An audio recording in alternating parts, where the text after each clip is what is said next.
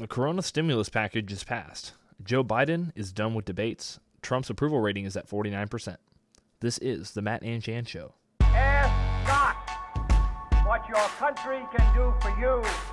Ask what you can do for your country. Mr. Gorbachev, tear down this wall. Together, we will make America great again. This is the Matt and Chan Show.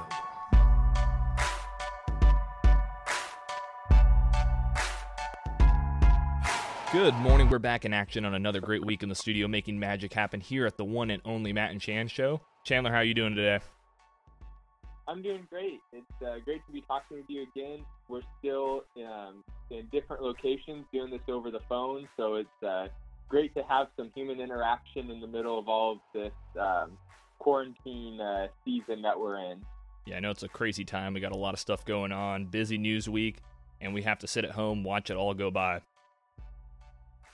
Yeah, and that's just kind of the state that we're in right now. And, I'm looking forward to getting into the news. We've got some coronavirus stuff to get to, some presidential election stuff to get to. It's going to be a good show.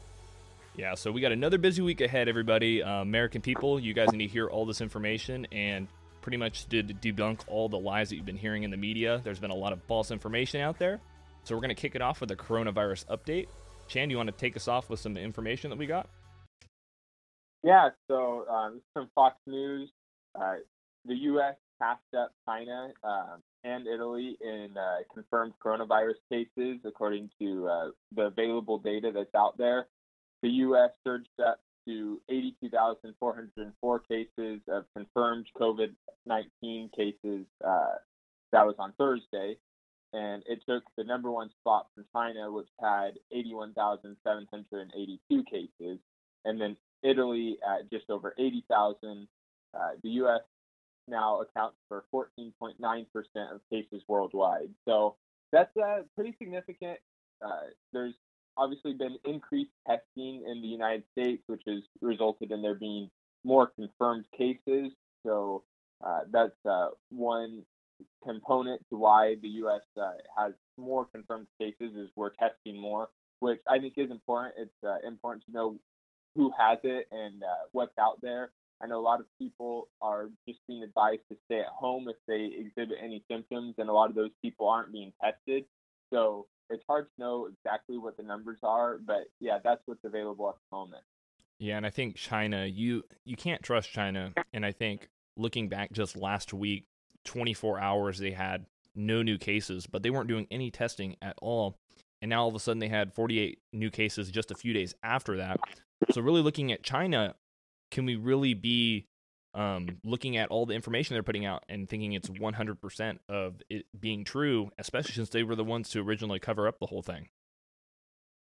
I think the obvious answer there is, of course, we cannot trust China. They've been very secretive at the cost of the health of people throughout the world.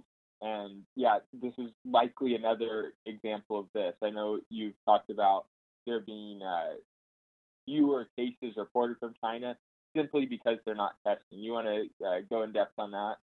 Yeah, they had a few days where they just weren't testing, and a news article broke out about them not having any cases in 24 hours. It was all over our media. They were like, everybody, it's working. The cures are working. They're doing everything they need. This is what we need to do. This is how we need to act.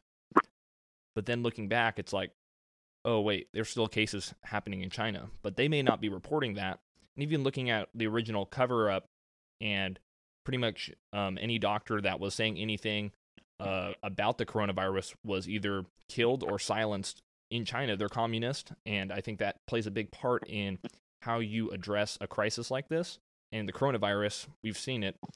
America has been doing its best to be able to combat the virus. We've taken a lot of preventative measures. And China over here has done the same, but we can't believe every single thing that comes out of China. And I think that's a big thing to watch our media is they are spewing communist agenda in our media, and we have to be careful of that. Yeah, absolutely.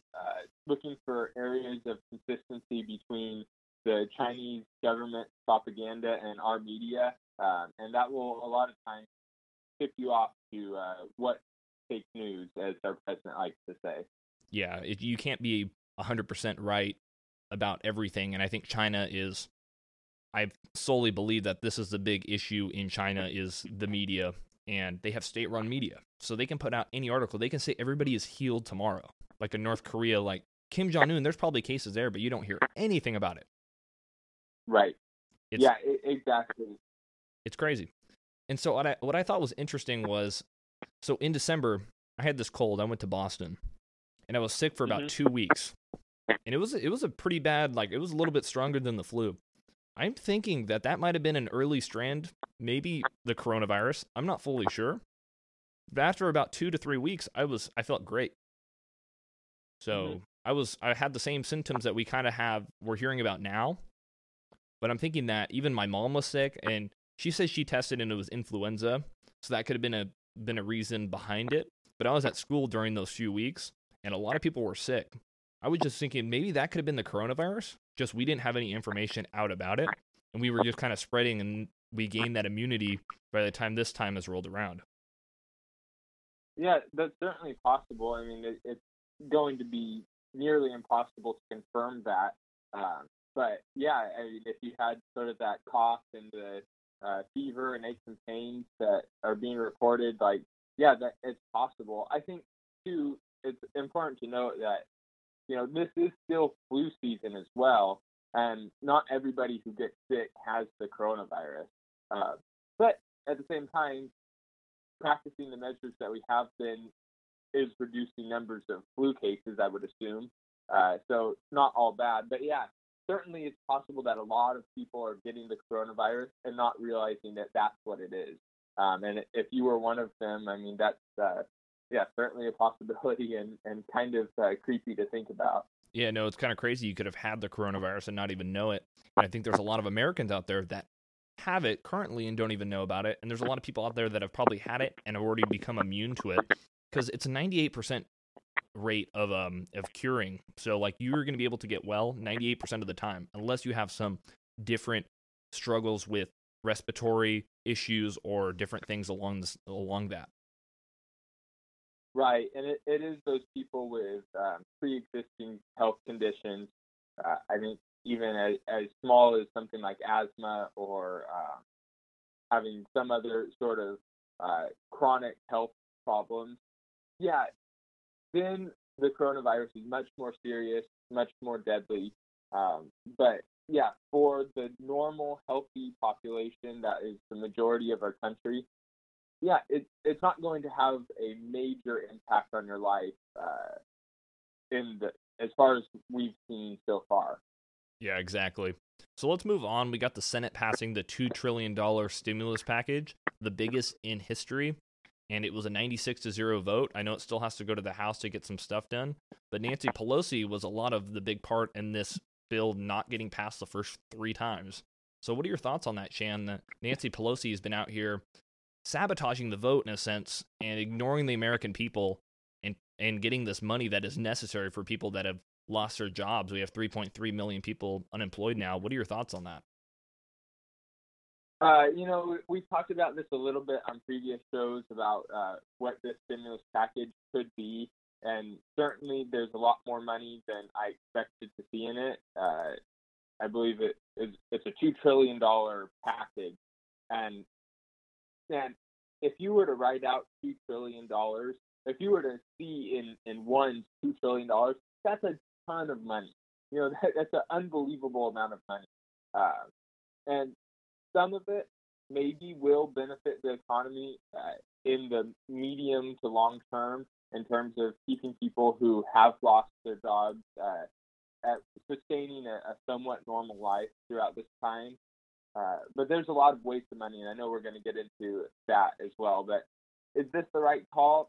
It's really hard to say, but it is what did pass in the Senate. So we'll see what the House does with it. Hopefully they don't add more spending on top of it. If anything, I'd like to see them take some spending away, but we'll see about that. Do you have any thoughts on it?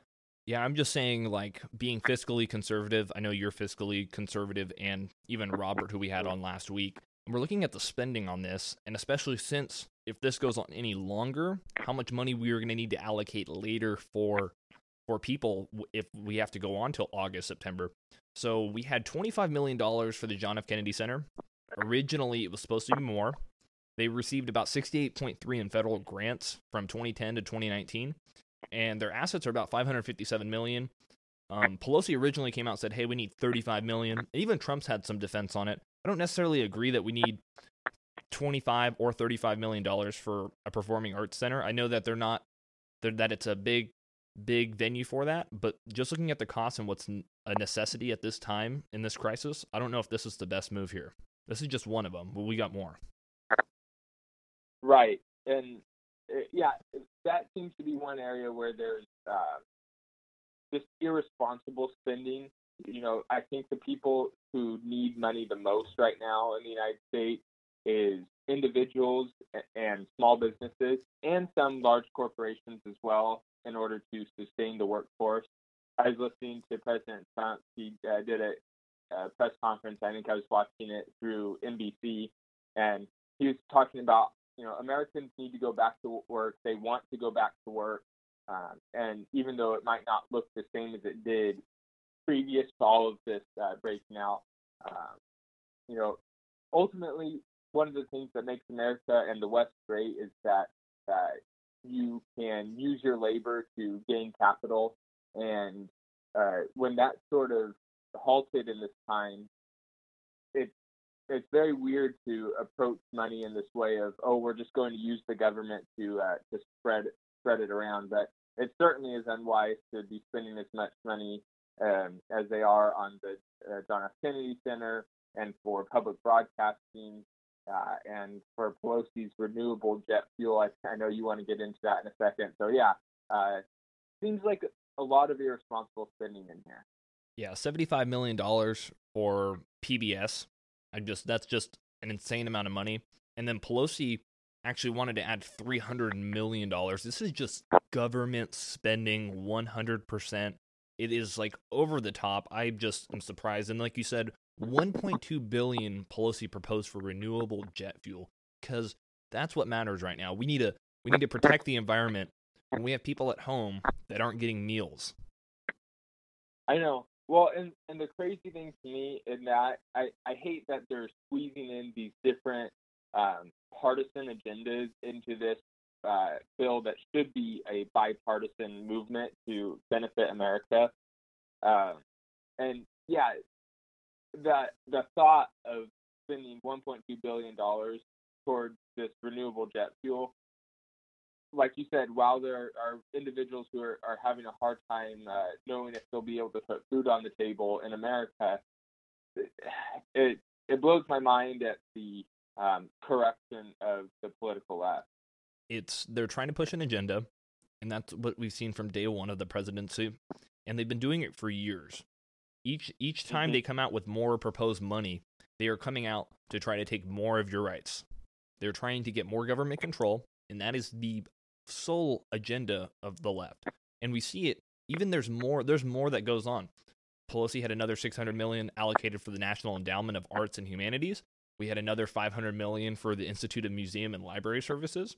And there was even some more on like Smithsonian funding, another $200 million on that.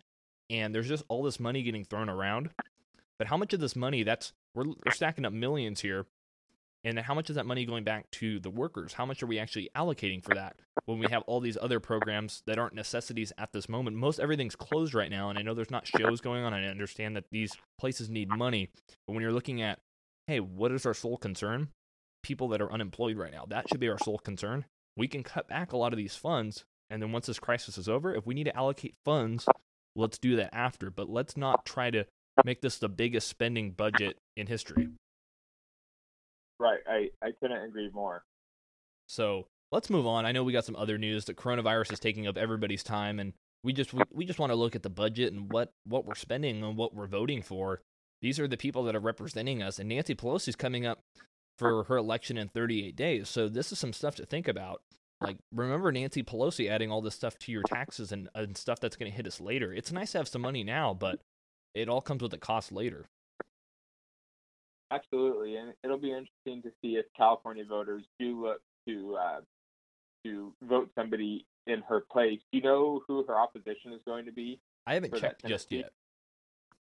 Okay, well, we'll cover that in the upcoming week. But yeah, it certainly would be interesting to see if there was a viable, more conservative candidate. I can't imagine a Republican being voted into the Senate from California, but certainly a more fiscally conservative Democrat or somebody who was a Republican. That would be crazy to come out of California, but not impossible.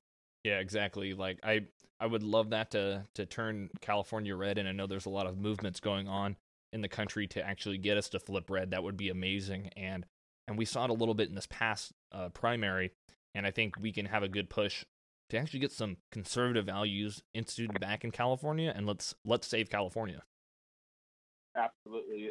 You know, this is the greatest state, and sure, I'm a little biased because born and raised here, and really enjoy the environment in California, a lot of temperate weather, opportunity to go to the mountains or the beach, and really Californian people are great people. They're kind people, and it's just a shame that the people in Sacramento and the voters from Los Angeles and San Francisco do vote in such a way that it really is messed up the state.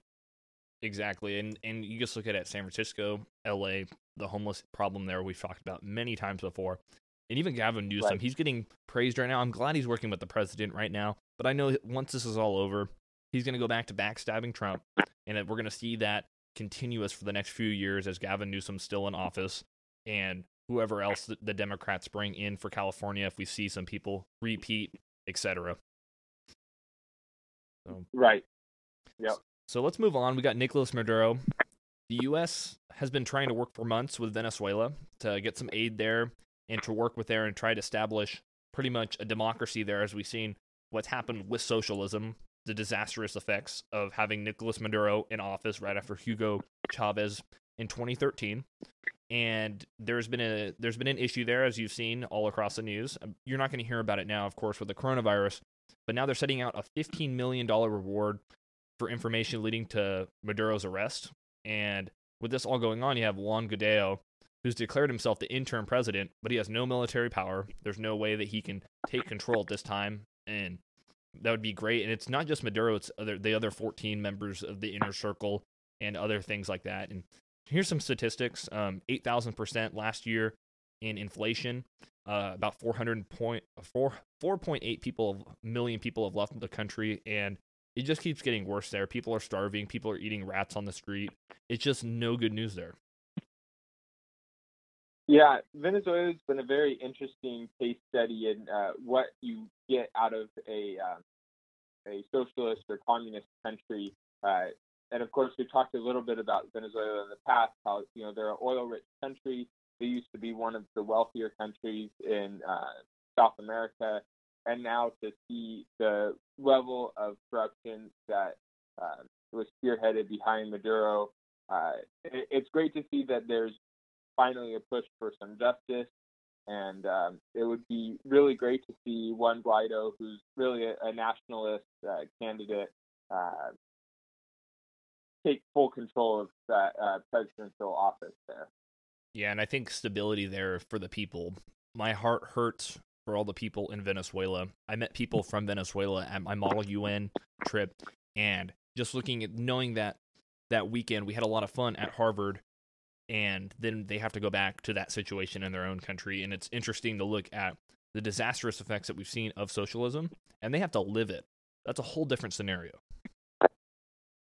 Yeah, and at the same time, we have insane people in the United States who are trying to push the U.S. more on the path that Venezuela is on. And it must be so hard for those people who come here and see the freedom and the greatness that we have in America, and see that there's people who are trying to change it into Venezuela. You know, I agree with you. My heart certainly hurts for the people of Venezuela who are largely just being affected by the way that their government is moving. And yeah, it's hard to watch. Exactly. So speaking about that, Americans changing our policy, let's check in on where's Bernie Sanders, where's Joe Biden, what's going on with the Democrats in the race right now. And we still have an election going on. A lot of people don't realize, but we do. And let's look at it. So Joe Biden, Real Clear Politics, they have him at about 85% to win the nomination. He's been the front runner now for about 3 weeks, and he's made big moves. And he comes out, we got a sound clip, it's our first sound clip of the day, and he pretty much comes out and he's saying, I think we should be done with debates, and I think we should move on and get done. I'm going to play that clip real quick. This is Joe Biden on the Today Show. Oh, not loading, having a little trouble here. I'm going to try it again.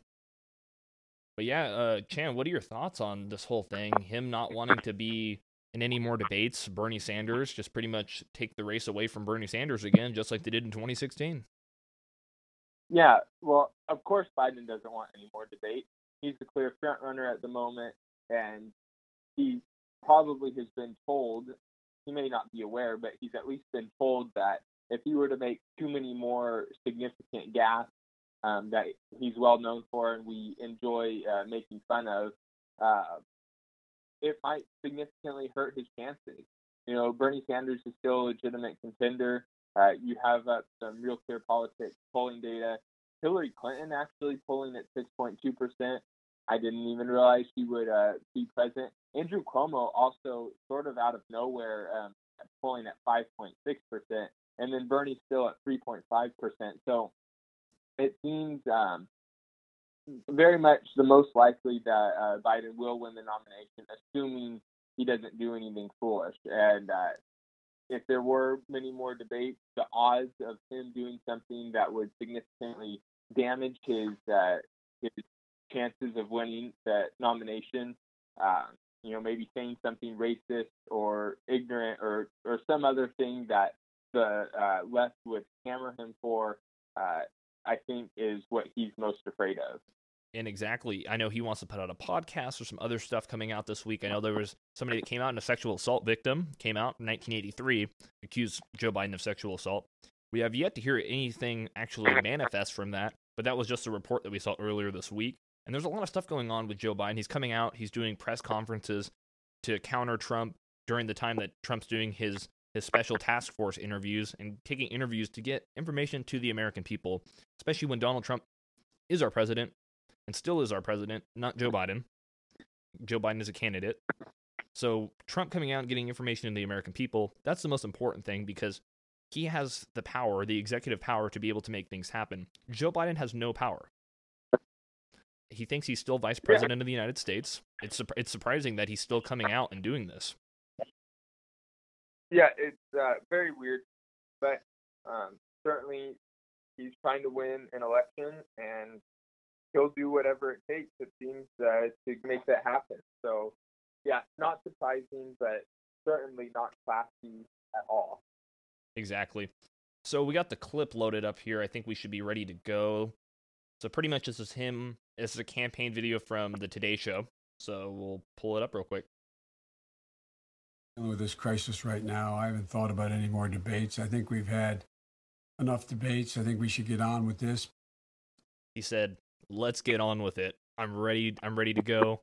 And they're just doing it again. They're sweeping Bernie Sanders under the rug, all the other competitors. And Joe Biden, who sometimes we don't even know if is breathing, is now the nominee. He's coming out and he's making a fool of himself. Like, Trump doesn't have to do anything. He does it himself. Yeah. The only way Trump could lose this election is if Trump gives up the election, you know, either by doing or saying something stupid, which, you know, I wouldn't put past him, although I certainly hope he wouldn't do. He has been, especially in the last couple of weeks, he's really been on his game. You know, Ben Shapiro sometimes talks about good Trump, bad Trump. We're seeing a lot of good Trump right now. He's communicating effectively. He's telling the American people what they want to hear, even when it's not necessarily what the elite in, you know, New York or San Francisco want to hear. But it is, I think we're seeing a lot of good Trump. And at this point, nobody really stands a chance of beating him in an election. It would only be if he gave it up himself. I think that 100%. So then Bernie Sanders goes on, and he's discussing with Anderson Cooper the Joe Biden situation. So I have this audio clip number 2. Biden was asked about whether there should be another debate in April. He essentially said, that the time is done for that. I'm wondering what you made of his response. Well, I don't agree with him. I mean, I think that what is happening right now, obviously, it's a very strange moment for any campaign. And that is state after state. I think Pennsylvania yesterday or today is delaying their elections. Kentucky has delayed their elections. New York. And just how calm Bernie Sanders. He's like, I don't agree with him, but there's like no visible, like, I'd be angry if I was in an election with somebody and they were saying, hey, I think we should be done with debates. I'm going to call this a couple months early. I think we should just get to it, cut the chase. You're out of it. I just think the disrespect. I'm not a Bernie supporter by any means, but him being in the race and don't even support any of the ideologies that he supports whatsoever. But him coming out and just being so calm, he's supposed to be this revolutionary, this person that's supposed to bring the change, feel the burn. And I don't feel any burn. I think he's ice cold, and I think he's done. Yeah, certainly it sounds like he's a beat man at this point. And I would say certainly I wish the best for his health, but this is his last legitimate chance at running for the president. So it seems that at this point, at least, Bernie won't be the president of the United States, but this is something interesting. I think a lot of his ideas, and he's noted this in some of the debates, a lot of his very radical ideas as a result of him being consistently in the media have become mainstream on the political left. Things like Medicare for all and free college. These things are becoming very popular on the left, and even though Bernie Sanders might not actually ever become president, which is a good thing, a lot of his ideas might lead into whoever the next Democratic president will be. Hopefully not for some time, but that's something scary and something to be aware of. Yeah, we have to defend against this every single day. And I think, like you said, the ideas that are getting out there, that is very dangerous. We have like people like AOC, Ilhan Omar, and various people that are in Congress right now. And we have to be very careful about who we elect, and we'll be getting to it in a bit. Even Cardi B is thinking about running. We've heard about Oprah Winfrey running. We've heard about The Rock, him running. So we have to be careful who we're electing and not just electing people, hey, I think I like them, like I relate to them, but actually have so many differences in opinions. A lot of people, you go up and ask them, like, what are your thoughts on this? They usually don't agree with a lot of the socialist stuff, and you see it all the time in people doing interviews, and people are, oh, I don't agree with that. Oh, they stand for that? Oh, I didn't even know that. So I think you just have to be very, very smart in who you're looking at and voting for. And if you feel like you're getting screwed by the government, look at your taxes and what you're getting charged, and look at what the government's actually doing to you, because a lot of it just gets swept right under the rug, and then you're over here wondering, why is gas $4.50? So it's a little exaggerated. I know our gas prices are somewhere around the $3 to $4 range. They've been going down because of the oil per gallon. The price has been going down rapidly because of all this. It's just economically, it's just screwed up everything. But in the time being, it's like, why are these things happening? Like, look at the impacts that are people that we are electing. Really look at it. Yeah, absolutely. I think one of the number one messages that we're trying to push on this podcast is that people need to really be informed of what's going on, what our political leaders are standing for, and really being able to speak with your vote and with your opinion. And yeah, couldn't agree more with what you said. Exactly. So I got one more sound clip, Joe Biden, coming out on MSNBC, and he's coming out and he's having an interview on there, just more cable news appearances for Joe Biden. And it's interesting because a lot of these news outlets are out here not even covering Donald Trump, and he's getting valuable information out to the people. There's a reason why he's having these interviews. And I think the Gallup 60% approval rating of how he's dealt with the crisis is a good example of Joe Biden. Nobody cares what you're talking about. So we're going to play this clip real quick, audio clip number 3. We have this capacity, but most of all, I'd be protecting our docs, our nurses, and first responders, because if we lose them, we are. drop the clip here for a second. But when we look at it, he continues talking, and he pretty much saying that Trump's not doing a good job. And we'll get this clip loaded up. I want to make sure that everybody hears that second half of this clip, just because it's really important. This is who the Democratic nominee is at the moment. And I just think he even had to go back and correct himself because he's all, that's bad image. So I think I have it right here. Sorry about that, everybody. Real trouble. We should be making those masks. We should be moving on those ventilators. We can do that. We are making those masks. Why doesn't he just act like a president? And he goes, not act like a president. That's a stupid way to say it. Donald Trump has to go back and correct himself. That is terrible. Joe Biden going back, you should act like a president. And then he has to come back and pull himself back. Oh, that doesn't look good. Right. Yeah. But no surprise there, of course. It's crazy. Joe Biden, he's probably the most unpresidential nominee I think I've ever seen in the history of America. Even looking back in history, you think, oh man, this person's pretty much like, we had people like Jimmy Carter get elected. And if Joe Biden got elected, I don't even know. It'd be crazy. Like what he would do. It wouldn't even be what he would be doing. He'd be a puppet for the Democratic Party. Just, yeah. And I wouldn't see him getting anything done anyway, because I think that Congress is going to be red this next time around, because people are sick and tired of this agenda that keeps getting pushed, especially in a time of crisis. People are going to remember, what were the Democrats doing during the coronavirus? Oh, they were voting for stuff that didn't matter at the time. Yeah, I agree. I think people will start waking up a little bit more to this. So it remains to be seen, but I certainly think this could be a good time for the country to swing red again. And that would seemingly have a huge impact on the long-term health of our nation's economy and of the well-being of the people. So we certainly hope for that. Exactly. So I know we're going to be taking callers here in a few minutes, so we'll be ready. We'll get those phone lines open. But before we get to that, I wanted to talk about Cardi B, who I got a new nickname for her, Clueless Cardi, coming out. She's been a meme ever since the coronavirus started, coming out. Coronavirus, all this stuff. You see it on Twitter and Instagram all the time. And she's pretty much just mocked the coronavirus, and she's put out videos and stuff. And it's kind of disturbing just to think about. Cardi B is somebody that people actually idolize and look up to. But then she's over here feeling sorry for herself, and we got a clip loaded up of her eating a bowl of cereal, and she is just crying. She's complaining. She sounds like a 3-year-old kid. Chandler, you got to take a look at that before the show. It's ridiculous. It's disgusting, really. But, yeah, why don't you go ahead and play that clip for the audience, and we'll go into that a little bit. Yeah, so here's the clip of Cardi B. This is a Twitter video. And it's been played across the nation already many times, but I just wanted to comment on it a little bit. I just think it's interesting about where celebrities are in this whole situation and the way that they could be doing a lot more impact, but this is what they're doing in their time.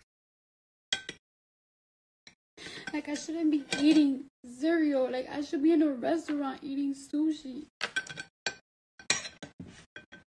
Just look at her. Like, why are we going through this? I don't want to see it.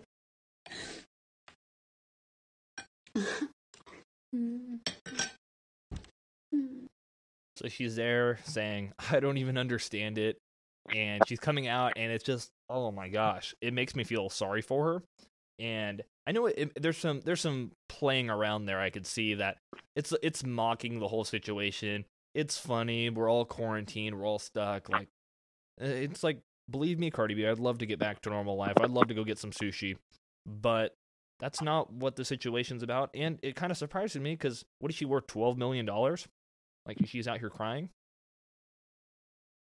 Yeah, and this is what bothers me. And I think so many Americans, this really bothers when these political elites who are supporting these candidates who are trying to say, oh, we're going to tax the rich, and it's the top 1%. Those are the evil millionaires and billionaires in our country. And yet, the very people who are supporting them, the Hollywood elite, a lot of people out in the music industry, they're wealthy and they're so ignorant. Like you said, clueless Cardi B. And I don't know. It's really disgusting, really hard to watch for me. Yeah, it's crazy to look at. And the fact that I think Larry the Cable Guy, of all people, said it best. This is what he said on Twitter. He's all, here's a message from the people with a lot of possessions that could take a year off work and not flinch, telling everybody out of work to imagine a world with no possessions. Well, people are out living in the street half a mile away from them.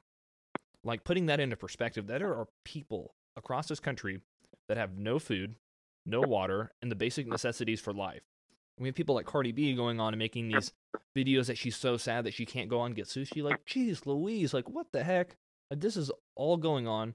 And Cardi B, it's like, wake up. You can actually be doing some great impact. You don't have to make out these videos. It's funny. I think it's funny that you can go out there and do all this stuff. And there's a new hit song in the Billboard Top 100. It's her, and it's a remix of her saying coronavirus, and there's some beats dropping in the background. Like, the creativity behind it is great. I give people props to be able to come out. I know there's like, it's corona time, and there's all this stuff coming out, but there's like people out here actually dying and people that are suffering. And it's kind of a joke when people are like this come out and they do stuff like this. It just, it's so surprising, and it just makes me kind of like mad to look at all this stuff that's happening. And then she's putting videos out like this, like a mockery to the whole thing. Right. And imagine if she was on the political right. If Cardi B was a conservative and she did this, she would be canceled. She would never be able to perform in front of anybody again. She would never be able to sign with any sort of recording studio.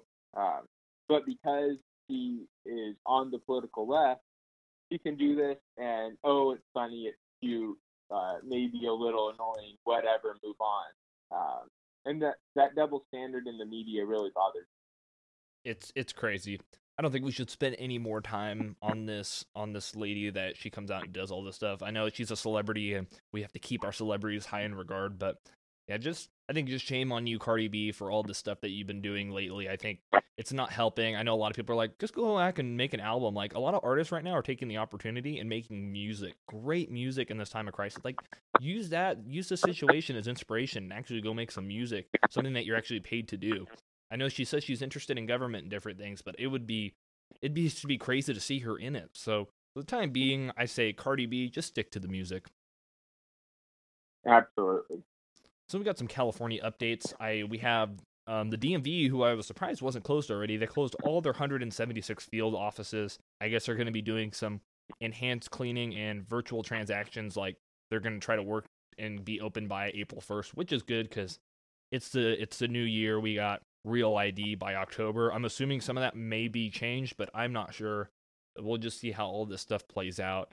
And I thought what was interesting is, we have 3.3 million people on unemployment in the United States, and we have already had 1 million unemployment claims in California in just the past 2 weeks. So I think that's an interesting thing to note.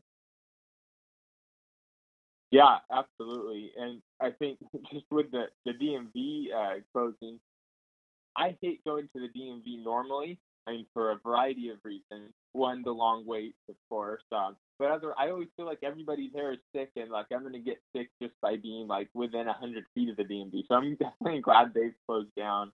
And then having California unemployment skyrocket, of course, a lot of industries are having to shut down, and hopefully a lot of this unemployment is just temporary, like restaurants and the like that can't have sort of the normal dining in experience, and certainly have to lay off some people as a result of that.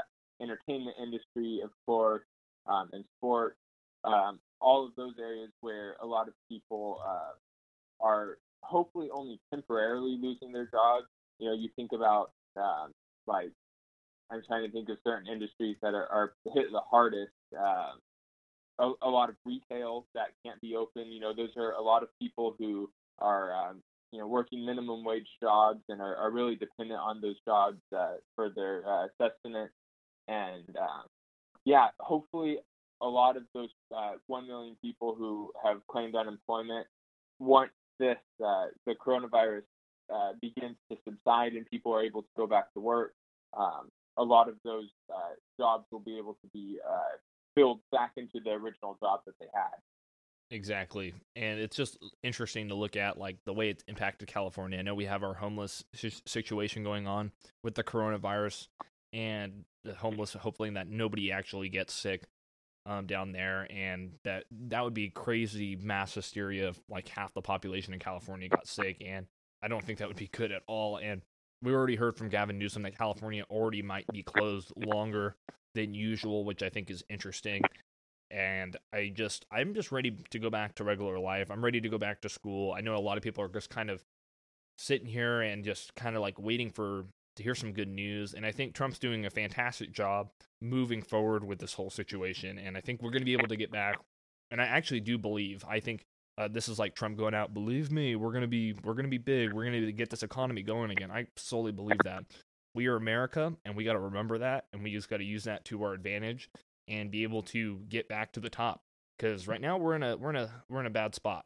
But I think that we get united and we actually work together, and people do what they need to do, we'll be back to normal and be able to kick some butt again. Yeah, I totally agree. And maybe just to jump in on that a little bit about how the American spirit is really strong, and how the free market is almost always the best solution. I've seen a lot of videos about, like, American and European innovators and scientists working on new ways to develop like face protection for people in the medical sector and other things like that, where there will always be a really strong innovative spirit in America because we have the free market and innovation is rewarded financially. And I think, yeah, moving on from this, and even in the midst of the coronavirus, we're going to see a lot more innovation. You know, companies like Zoom, who are being used for a lot of schools and personal communication and work communication. You know, that it's a great idea. Obviously, it pre-existed the coronavirus, but, you know, that's going to take off in popularity even following this. Other companies, you know, it's a great time to not be a socialist country and have socialized medicine and all that stuff that really, when you have a big setback like this coronavirus to the economy, the free market is what will be able to bounce back quickest. It won't be state-controlled sectors. Exactly. And I know a lot of people go, oh my goodness, we are out of things on our supermarket shelves and all this stuff going on. But then looking back, it's like, if we weren't a capitalist nation, we wouldn't have the options that we have here. And a lot of socialist countries in a crisis like this, there's nothing on the shelves. They don't have the incentive for things to be stocked again. Like you were seeing slowly and slowly that our stores and everything are getting restocked again. And there's more goods and services being provided more than ever here in the United States. It's a good time to be in America and amidst all this crisis still going on. You can still go and get a beer. You can still go out and get drinks and food and take out everything. Like, there's literally, like, life is still going on. We're not in this total quarantine shutdown like I know India's trying to do, which I think is going to be awfully difficult with all the stuff that's going on there. Absolutely. So I guess the phone lines, I know Heath was going to call in this morning. Haven't heard anything from him at all. And I think we can just keep moving on. We'll open the phone lines again. I just sent out a message out on Facebook. If anybody wants to come on the show, call us in, and we'll be able to get you on, and we want to hear your opinion, and that'd be great. So let's move on. I know Steven Crowder, he released, I think, the biggest hit of 2020. Kung Flu. You know it. Oh, yeah. Chan, you can go ahead. No. Go ahead and introduce it, please. Yes, it's called Kung Flu Fighting. And obviously a parody of Kung Fu Fighting from Carl Douglas in 1974. And, you know, it's a very familiar song, and I'm sure he's catching a lot of flack for this. I actually haven't seen much about this in the mainstream media. I think they've sort of agreed that they can just ignore Steven because whatever they throw at him, he bounced back from. But yeah, it was a really, really great parody. You want to talk a little bit more about the content of it? Yeah, it's just you're going to hear some different things. You have Donald Trump in the first few seconds of it.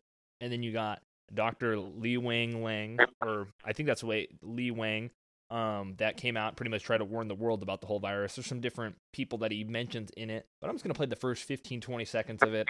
I think it's a great parody at a time when we need a little laughter.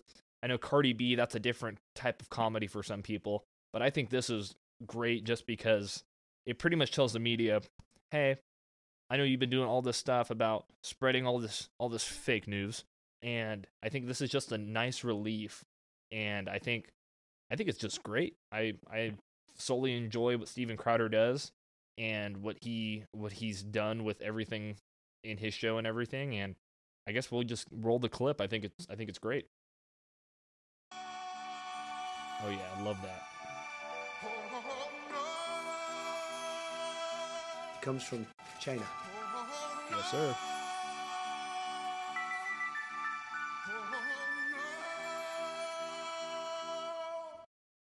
Everybody was kung fu fighting. But that spread fast as lightning. In fact, it was a little bit frightening. As the numbers kept on climbing. Yeah, we'll let it play out at the end of our show. I just think it was hilarious. If you want to check it out, look it up on YouTube. Steven Crowder, kung fu fighting. I just think that the media just coming out and saying that calling the Chinese virus or coronavirus, the Chinese virus racist. I just, at this time, I was like, that's just good to see that most people don't even like the way the media is reporting it. The approval rating with the media is so low right now. It's ridiculous. And people are going to Trump for news. People are checking Twitter. People are checking his news conference and everything. People have a lot of trust in the president right now. And his approval rating shows that it's at 49%, the highest of his presidency from Gallup. Like, of all places. Yeah, that's huge. And like I said earlier, we're seeing a lot of good Trump right now, and that's showing in his approval ratings. And I really like to see that the American people are rallying behind their president. Even though they might not agree with everything that he says or does, there's still general approval for him. Yeah, and 100% agree with that, Chan. I think that his approval rating is going to continue to go up until the election just because of the way the situation has come down, and I think that's why he's probably going to get elected in 2020 again because nobody else is competing right now, and I think that that's going to be an interesting thing as we see the next coming months what happens with this whole coronavirus thing. So anyways, let's move on to our next segment. All right, yeah, we just got a message from Heath. He's on the line. This is Open Line Friday. We have Heath on the line. This is the Matt and Chan Show. What's up, man? How are you? I'm good. How are you, Heath? Pretty good. It's a nice day outside. Oh, yeah, I know. Oh, in California. And we're all stuck inside in quarantine, right? Yeah. Well, I mean, I'm working right now. But, I mean, a lot of people are working, like the yard workers and all that. Yeah, I know. People are still going out, living life. I know that's a big thing right now. So, yeah, nice to have you on the show. I know we talked a little bit beforehand. So I just wanted to hear a little bit about your experiences at CMAC. I know you were in at a broadcasting studio before, and I know you had some experiences you wanted to share with us. Did you want to talk about that at all? Yeah, I do. I thought it was a lot of fun. I learned a lot. I know I learned how to perform, but I started when I was like 16 or 15, and he had me on a show. This guy, his name is Jojo Romello. He makes shows at CMAC, and I thought he was really cool at first. He called me his prodigy. Like, he was nice, and then all of a sudden, I grew up, and I had an opinion about any type of politics, and he didn't like it. Wow. So, maybe when I was like 20, 21, I was 20, so last year, I started to read more. I started to do my own research because that's what my high school taught me to do. Thank God. And he eventually invited me. He invited me on a podcast, his very first podcast episode, which never aired, by the way, because after that podcast, he blocked me, called me racist. He said I support white supremacy, which is ridiculous because the white supremacists wouldn't accept me anyways. I'm way too mixed. And wow, this is crazy. Yeah. He invited me to talk about politics, though. That's the thing. He invited me to spread like my point of view on things, and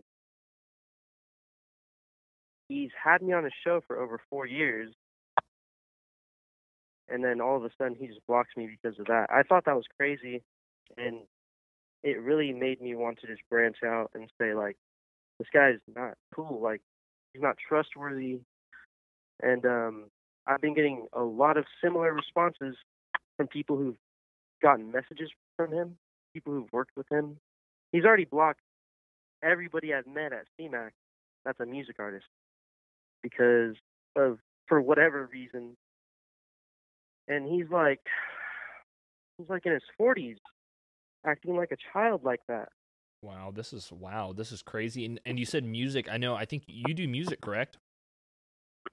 Yeah, I performed like over 5 of my songs with him on TV. Wow. And that's yeah, I one started when I was right like there. 15. Wow. And it ended when I was 20. Backlash too. Oh yeah.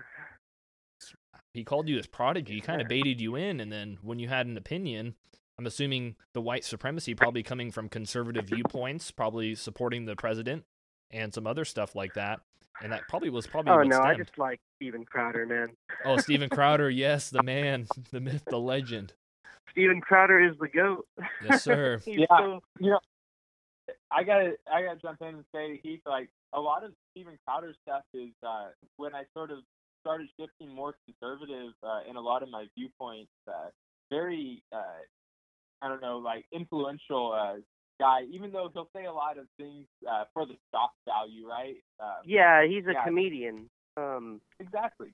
Mixed comedians, like race-wise, they say a lot of racist stuff, and they make racist jokes about like white people, and they don't get slack for it, or like Mexicans, and they don't get slack for it because they're not white, and that's retarded. But all the white comedians, like Bill Burr, like I said, he gets a lot of hate, and people think he's racist. Yeah, exactly. And I think that's just the left and pretty much the double standard that we have set in our media and our television and even online when we go on Twitter and Facebook and everything else. And I think that's just it just shows the culture that we've built in our country, and it's not good. I know we talk about different things and opportunities for people to use their voice, and a lot of people get a lot of slack for it. I know a lot of people think conservatives are racist, but we're just here, and we're not over here trying to push an agenda. We're just trying to inform people on issues, and this is our opinion, and a lot of people don't like that. People are saying, "Oh yeah, we want to hear your opinion." And I solely believe on this show that we want to hear people's opinion, right, wrong. It could be far left extremist, far-right extremists. We want to hear every opinion on this show, and that's just another shout-out to come on the show another time, Heath. I'd love to have you on for a full interview to hear more about your experiences with CMAC and anything that you've done in your life. I know you do music. I don't know if you want to shout-out everybody, any music that you have, like a site, to give a shout-out. It's just Heathie C. Look up Heathie C on Google, like Heathie space C, and... yeah, that's pretty much it. You can find me on any social media through that. Awesome, Heath. Well, it was great having you on the show. Thank you. Yep. Awesome. We'll talk to you later. Yep, you have a good day. You too, Chandler. Yep. Hey, take care, Heath. All right. Well, we're going to move into our last segment where we talk about American ideals, and we're going to get right into that. We're going to take a quick break. Has your pool been looking dirty lately, or the pool guys you have now aren't cutting it? Well, give Fancher Creek Pool Services a call today. They have competitive pricing and great service. Give them a call. Fancher Creek Pool Services. All right, welcome back. It's Closing Corner. We're going to discuss a quote here from John Adams. So it goes, "You will never know how much it cost my generation to preserve your freedom. I knew we'll make good use of it." John Adams. So I just wanted to talk about this at a time when a lot of stuff's unknown, and our country is changing in a lot of ways with the coronavirus, and we're going to see a vastly different United States after this whole thing, and the way we move forward is how we're actually going to be remembered in history. And I think this is a time right now where we have to look at our freedoms and how it's dealt and what's constitutional and what's not constitutional, and what President Trump does affects everybody and the future of our country. And I think we have to fight for our freedom. So Chandler, do you have any thoughts on this? Yeah, for sure. So I think a lot of what Adam's getting at, you know, it cost a lot of American blood to establish a country as free as the United States is, and every move that we do forward, like you say, remaining true to the Constitution, I think needs to be seen sort of in light of what it cost our founders to create this country. And so moving forward to do things that preserve that freedom instead of limit it is going to be essential. Exactly. And each day the left is trying to take one of our rights one by one. And we just have to look back to our Declaration of Independence, that we hold these truths to be self-evident, that all men are created equal, that they are endowed by their Creator with certain and unalienable rights, that among these are life, liberty, and the pursuit of happiness. And I think that's one of the fundamentals that we believe, especially in it being a conservative. And the Democratic Party does not stand for any of these. They want government. They don't think that our rights come from God, that they come from government. And that's the way things should be. Yeah, it's really important that as conservatives that we continue to fight for the same ideals that our founding fathers did. And, you know, that's the ideal set forth in the Declaration of Independence that you read out, and in the Constitution that is there to preserve freedom in our country, along with the Bill of Rights. I think that's all the time we have for today. So thank you so much for listening to this podcast. Subscribe wherever you get your podcast. Leave us a 5-star review on iTunes. I know we're going to have merchandise on the way pretty soon, so please let us know if you'd be interested. We're going to have t-shirts and stickers coming pretty soon. I know we're working on getting those ordered right now. As Matt always plugs, you can message us or email us at the Matt and Chan Show Gmail. That's mattandchanshow@gmail.com. And yeah, that's what we have for today. Matt, any closing thoughts? Yeah, I just say, looking back at our Declaration of Independence, that pretty much these are the basic fundamentals that make us American, and we were blessed to continue to live in a country that is so unique from any country before. So we were truly lucky, and we have the freedoms that we have, so keep up the fight, everybody. Chan, over to you. Yep, until next time, this is the Matt and Chan Show. It comes from China.